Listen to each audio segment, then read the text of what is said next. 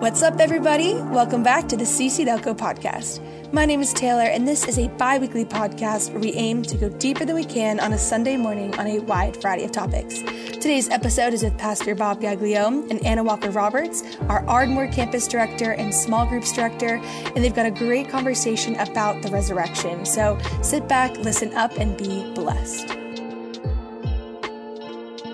Hello, I am Anna Walker Roberts, and this is the CC Delco podcast. I'm here today with our senior pastor, Bob Gaglione, and it is the week before Easter, which Woo-hoo. is yeah one of the most important you know weeks in our Christian calendar, and you know there's just so much anticipation going from the season of Christmas all the way like leading up and building to Easter. And you have been the pastor of this church for 27 years. You've had 27 Easters as a pastor. I am curious, what are some of the stories or takeaways that you've had from Easters over the years? You know, I will have one regret when this is all said and done is I think people think pastors treat Easter and, and Christmas as the Super Bowl. Mm. And even though we do have great services, I've always put a lot of energy into the service, which I would probably get no credit for. And uh, not always a tremendous amount of time on my message. Uh, I remember people come up to me like three weeks before Easter, like, why don't you save that for Easter? That's like amazing. Uh, I really don't look at a preaching calendar that way. Um, and then you're dealing with inform like the resurrection doesn't change. So 27 looks at it. Uh, I would always take the similar look at it, which I think we're going to discuss the validity of the resurrection. Yeah. But I think my greatest Easter memory has nothing to do with this church. Uh, I remember becoming a Christian, and I had a list of people who I thought would become believers, and a list of people I would never even witness to. They were too far gone. One of them was my stepbrother, who I, who I was raised with, and um, he was a heavy metal guitarist, hair down to the middle of his back, dropping acid. I mean, I, I didn't even witness to him. But one day we were landscaping with uh, my stepdad, and I began to tell him about Jesus. He told me later he had a tear in his eye, but he was afraid to show me. I invited him to Easter, and he became a believer. Wow. So I'll never forget that. I'll never forget the power of Easter, even though we could talk about, like, is this a valid holiday or holy day? But that would be my fondest memory. Yeah, I mean that's a pretty good one. Yeah. Uh, uh, it, all of the Easter eggs and like you know that little plastic grass Yeah. kind of pales maybe in comparison to those kinds of big spiritual moments that we might have for Easter. That's great. Yeah, I think you mentioned one of the things that people struggle with is like just the resurrection in general. We believe as Christians that this guy, God, came to earth, put on human flesh, died, rose again, and it can feel like it takes a big leap for some people to logically get there. But there is a lot of proof, and you're passionate about teaching on that sort of side of things in the Bible and why we put our stock in the Word and believe in the Word we're in the Old Testament at church right now. And so I want to kind of rewind to there. We start seeing the story of the resurrection in the first few chapters of the Bible. Can you kind of draw out for us what are some of the things we see in the Old Testament that point towards this culminating moment of the res- resurrection? Yeah, I mean, right from Genesis chapter 3, the whole Old Testament points there. But I think people are confused because maybe they grow up in some form of Christianity or some nominal Christian environment and you become an adult and it's like everything in life you were told about Santa Claus, you were told about, told about the Easter Bunny. And, and people think, well, it's really a nice fable. It's just something we were told. It got us through life.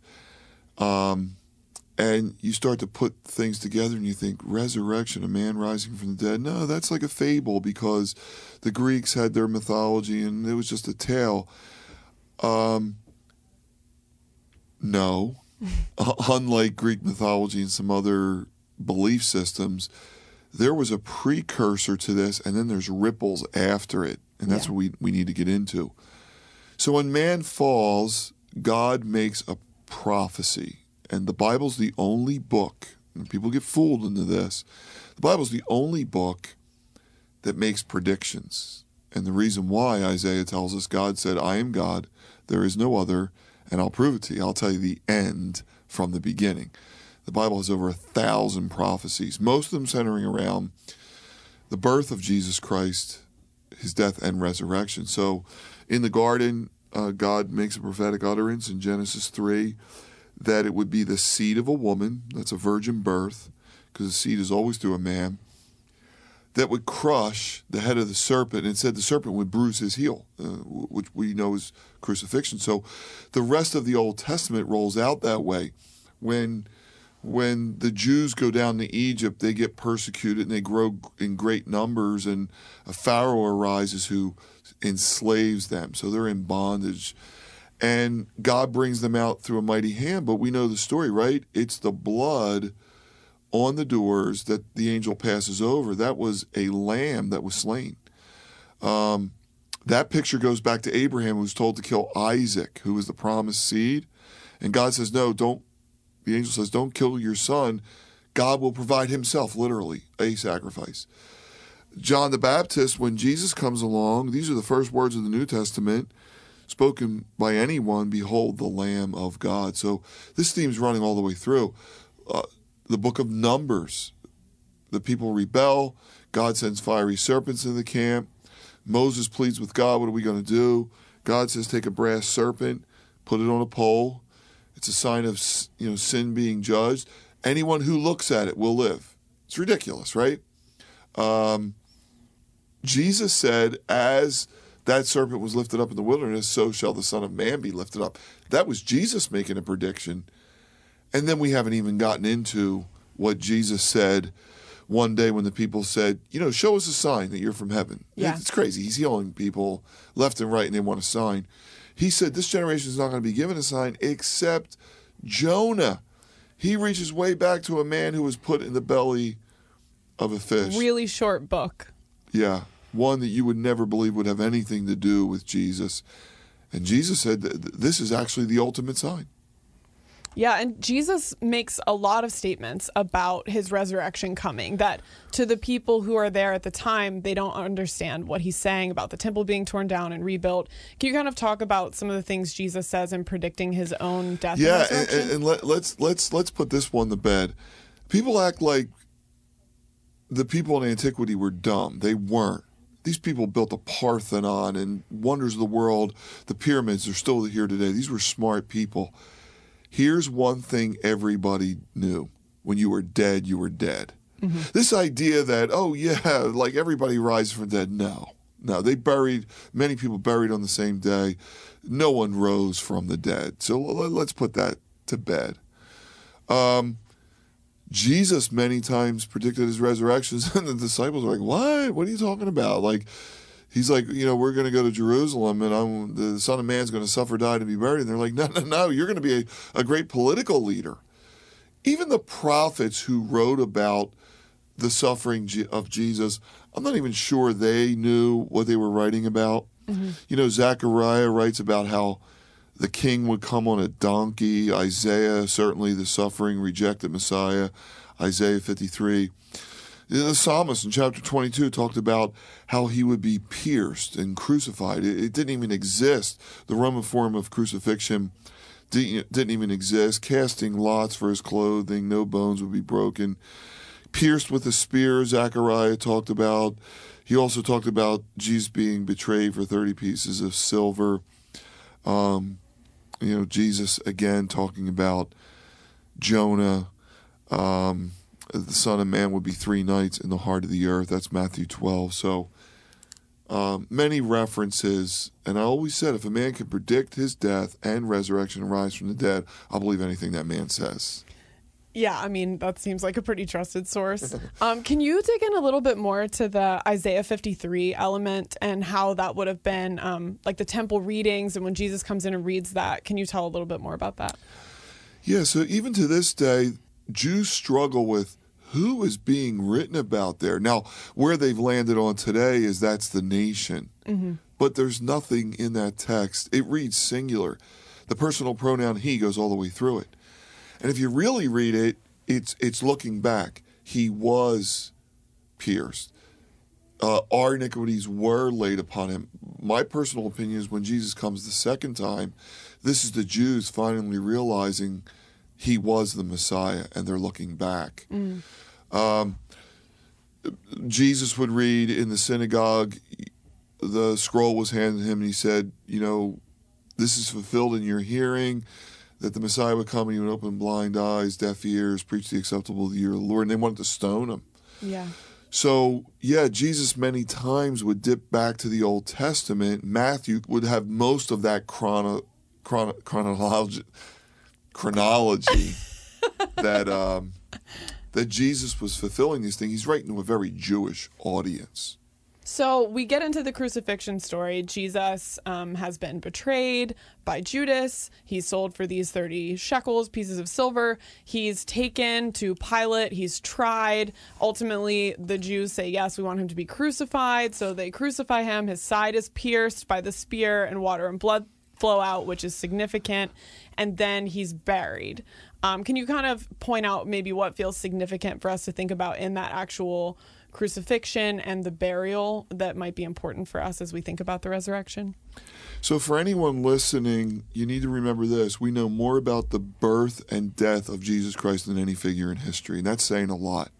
More than George Washington a couple hundred years ago. Think about Christmas. We have hundreds of songs about his birth. We know there were shepherds, magi. We, we know tons. Um, again, the, the, the Gospels are not Aesop's fables. Matthew and Luke give us tetrarchs. These are detailed political alignments of Roman government. We get dates, we get names. Um, uh, Caesar Augustus Herod. Uh, we get a lot of information. Luke is regarded as one of the great historians of antiquity. These stories corroborated by men like Josephus, um, who was a Jew who was captured by the Romans and then wrote Roman history. Actually, got paid to do it. That's a good gig if you can get it. Eusebius, early church fathers. So th- these were smart people. The burial of Jesus is paramount to the story. If you're going to have a resurrection, you need a burial, right? The body can't just disappear. Yeah. So look, we know Romans crucify people. So if you go to the Mount of Olives, I know you've been to Israel. It's all stone right now. It's a cemetery. Mm-hmm. Uh, if you go there to the Garden of Gethsemane, you'll see these olive trees that are 500 years old. They'll say, "Oh, these are from Jesus' day." No, they're not from Jesus' day. They're not 2,000 years old. They're 500 years old. The Mount of Olives in Jesus' day was stripped like it is today because that's the Romans used those trees to make crosses. There were times where 300 to 500 crosses were up, people were being crucified. The Romans were ruthless when it came to this. And many times they were squelching rebellion. So look, we know when someone died on a cross, they were thrown in a heap. Mm-hmm. Okay, there was no burial. Dogs would come and ravage the bodies. Jesus was different. His followers took the body down, Pilate allowed it. We know where he was placed Joseph of Arimathea's tomb. Mm-hmm. If you went to anyone in Arimathea, they would tell you where Joseph lived. By the way, he was a Pharisee. So he was well known, he was rich. Uh, his tomb would have been well marked. Uh, Yeah. Very few people had tombs. So the burial plot makes the story valid. Um, the idea that the body could have been stolen is ridiculous.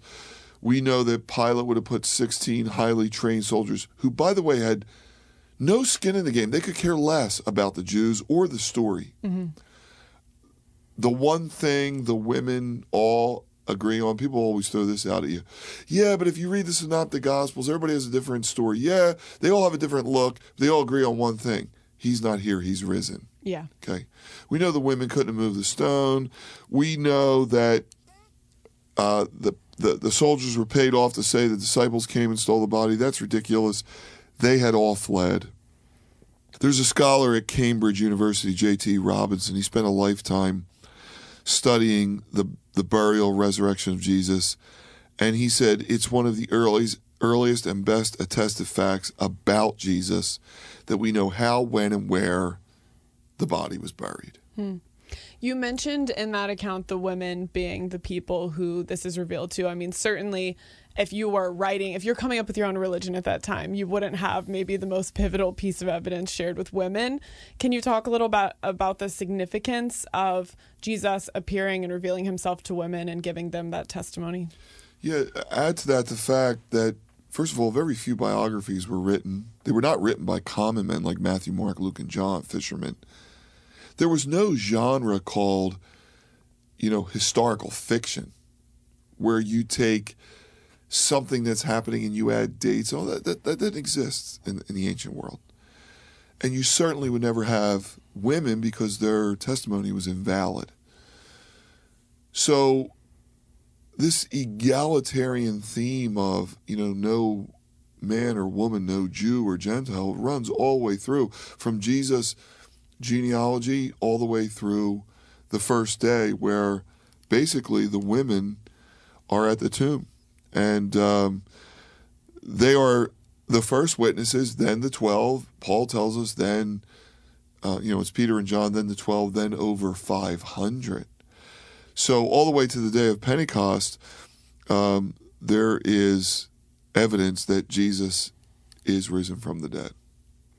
And when people question that and doubt that, and they're um, looking for information or looking for answers, do you think that we kind of get to a point where it's like, okay, we can have all this logic and all of these facts and all this research that give us as much information as possible about the resurrection so that within the best of our reason, we can see the case for Christ resurrecting, but we're still going to kind of have to make a leap to say, okay, I'm going to put my faith, I'm going to I'm going to put a stake in the ground and say I'll put my life on the fact that this happened. And if you don't believe it, you also have to look at all of the evidence and the facts, you know, for whichever side you're on, and still kind of make a leap and say, I'm going to believe that he didn't. Do you think that there's a, a different requirement of faith for one or the other, or that there it requires a similar amount of faith to believe or to not believe? Any honest person that looked at the evidence would say this is irrefutable. Hmm. Any person who discredits it probably never investigated it thinks they're going to be graded on a curve, or they may think it happened and it's great. That well, God did that for me. But I always say, if Jesus, if good people go to heaven and bad people go to hell, then Jesus should never come and died. Yeah, because we could have just kept rules. Well, yeah, if we're just if we're just if I'm okay and you're okay and the good outweighs the bad and you know I never murdered anybody, then again, but but remember what Jesus said: He who believes in me mm-hmm. has the power to be called a son of God. Just like the Passover, he he put the blood on the door. So this has significance. Maybe we'll we'll get that to the end. Let me say this. The early church believed the evidence. You know, another great proof is martyrs. The martyrs of the early church, people Pretty much who, all the disciples, who were- yeah. plus a lot of other people. all, all you know, all the disciples except John. Even John was persecuted. The early Christians, people who died for for these type things. Um, and then there's what I call ripples, the ripples of the resurrection. We change the way we mark time. Try and change our calendar today. See how far you get. It Yeah. would take a cataclysmic. Some people event. have actually tried. There's some interesting um, debates for like Yeah. different seasons and different calendars that obviously haven't taken off. Yeah. So so here's some things you're up against. The early church, predominantly Jewish. Why did they convert when all it meant was being ostracized from from everything they knew? Yeah. Uh, why would they die for their faith? You look through history. We mark time, BC and AD, the year of our Lord by Jesus' birth. Uh, what about take something like hospitals? Hospitals are not Greco-Roman. Um, in the Greco-Roman world, if you were rich enough, you hired a physician. The idea of a place for the common man to go to get treatment didn't exist. Almshouses didn't exist. That was Christianity. Education for the masses, Christianity. Higher education, Christianity. You know, you take um, uh, in Paris, Notre Dame. Notre Dame was an early university. The church was a place where you would go and you would learn um, about all things as they related to the queen of the studies, which was theology. You take freedom and human rights. Look at America, right? Our Constitution, you know, these inalienable rights come because, you know, they're endowed by a creator. We could go on and on. The beauty of sexuality, the family, even the Protestant work ethic, you know, labor, uh, are all ripples of the resurrection. And, and always remember this with Jesus' resurrection came the New Testament, 29 books, but on the back of that came 39 books of the Old Testament. Yeah. So in the next 2,000 years, you had people that believed in Jesus carrying a Jewish idea that was very um, secretive. You know, no, nobody knew about the Jews, or they thought they were weird. But Christianity brought all those ideas with them and changed the world. Yeah, you it's certainly hard to imagine what the world would be like if you took out every influence that Christianity has had on it because Yeah, and you hear so these impactful. really weak arguments like the world was looking for a change. No, it wasn't. The world was looking for a change. You got to be kidding me. Uh, yeah, I mean, there, there's a there's a book, and I'm, I would think today probably you could get it anywhere, but I always pick it up when I go to the Garden Tomb. It's called "The Weekend That Changed the World: The Mystery of the Empty Tomb in Jerusalem." Um, there's a reason people travel to the Holy Land and look at that empty tomb. There, there's a weekend that changed history, and if you're going to bet against it, uh, you need sevens coming up across the board from here to California. You know, we're in Philadelphia. Uh, you're you're betting against history, evidence, and change lives. Uh, I share this when I go to Israel, when we go to Caesarea, which was a predominantly Roman town. It's it's it's some of the best Romans ruins in the world. Beautiful aqueducts, Yeah, harbor, with the tiles yes, and everything. yeah. Yeah. It's where the Jews. Uh, it's where the Romans wanted to live because the Jews drove them crazy, but it's where the early church converts lived. Uh, the early Jews that became converts lived in Caesarea. When we go there, I say, you know what? Herod built a lot of this. A lot of what we're going to see in Israel. Paul Her- was imprisoned there. Paul was imprisoned Yeah. there. Uh, uh, a lot of this Herod built, but we're here because of Jesus. And the irony is, here we are, Gentiles, looking at Roman ruins with Jewish tour guides. God has a big sense of humor. big sense of Yeah. Um, going back a little bit to the crucifixion itself, and I think the so much of the significance of the resurrection comes from understanding what the work is that Christ was doing on the cross. That was also tied back to the Old Testament and the sacrificial sim, uh, system. Can you? It's it's a mystery, obviously, like what exactly happened on the cross. But can you kind of explain that for people that might not be super familiar with with that? Yeah, so, you know, man sinned, and uh, God's requirement is that a sinless substitute would have to atone. Atonement is actually a financial term. There has, there, you know, if, if you look at your books, if you if you have a A debt that Uh, you owe, you yeah, gotta pay you- up. somebody has to pay. So in the temple, that was a sinless animal, and Genesis and Exodus go through kind of some serious requirements on, you know, the selecting of lambs. They had to be without spot, without blemish. And so the idea is no man could ever pay. We're all sinful. So, you know, great is the mystery of godliness. Uh, God took on human form. He came through a birth canal. Jesus was all of man, all of God. Uh, he sweated great, great drops of blood to do the Father's will and finally go to the cross. He became that Passover lamb. Again, he likened it to Jonah, right? As Jonah was three days and three nights in the belly of the fish, so would the Son of Man be. By the way, when you go to the Sistine Chapel, Michelangelo has the judgment there. And you look at hell and you look at heaven, you know who's sitting at the top of all that? Jonah. And Michelangelo was an amazing scholar. He was a biblical scholar. He puts Jonah at the top because he knows the significance. When you go to the catacombs, you know, I bought this little trinket when I'm there. One of the most profound things you find in the catacombs, Christians would have their services in the catacombs and they had etchings there. And certainly the cross was an etching and Greek, you know, symbols and the fish, the ichthus, you know, the fish Yeah. was there.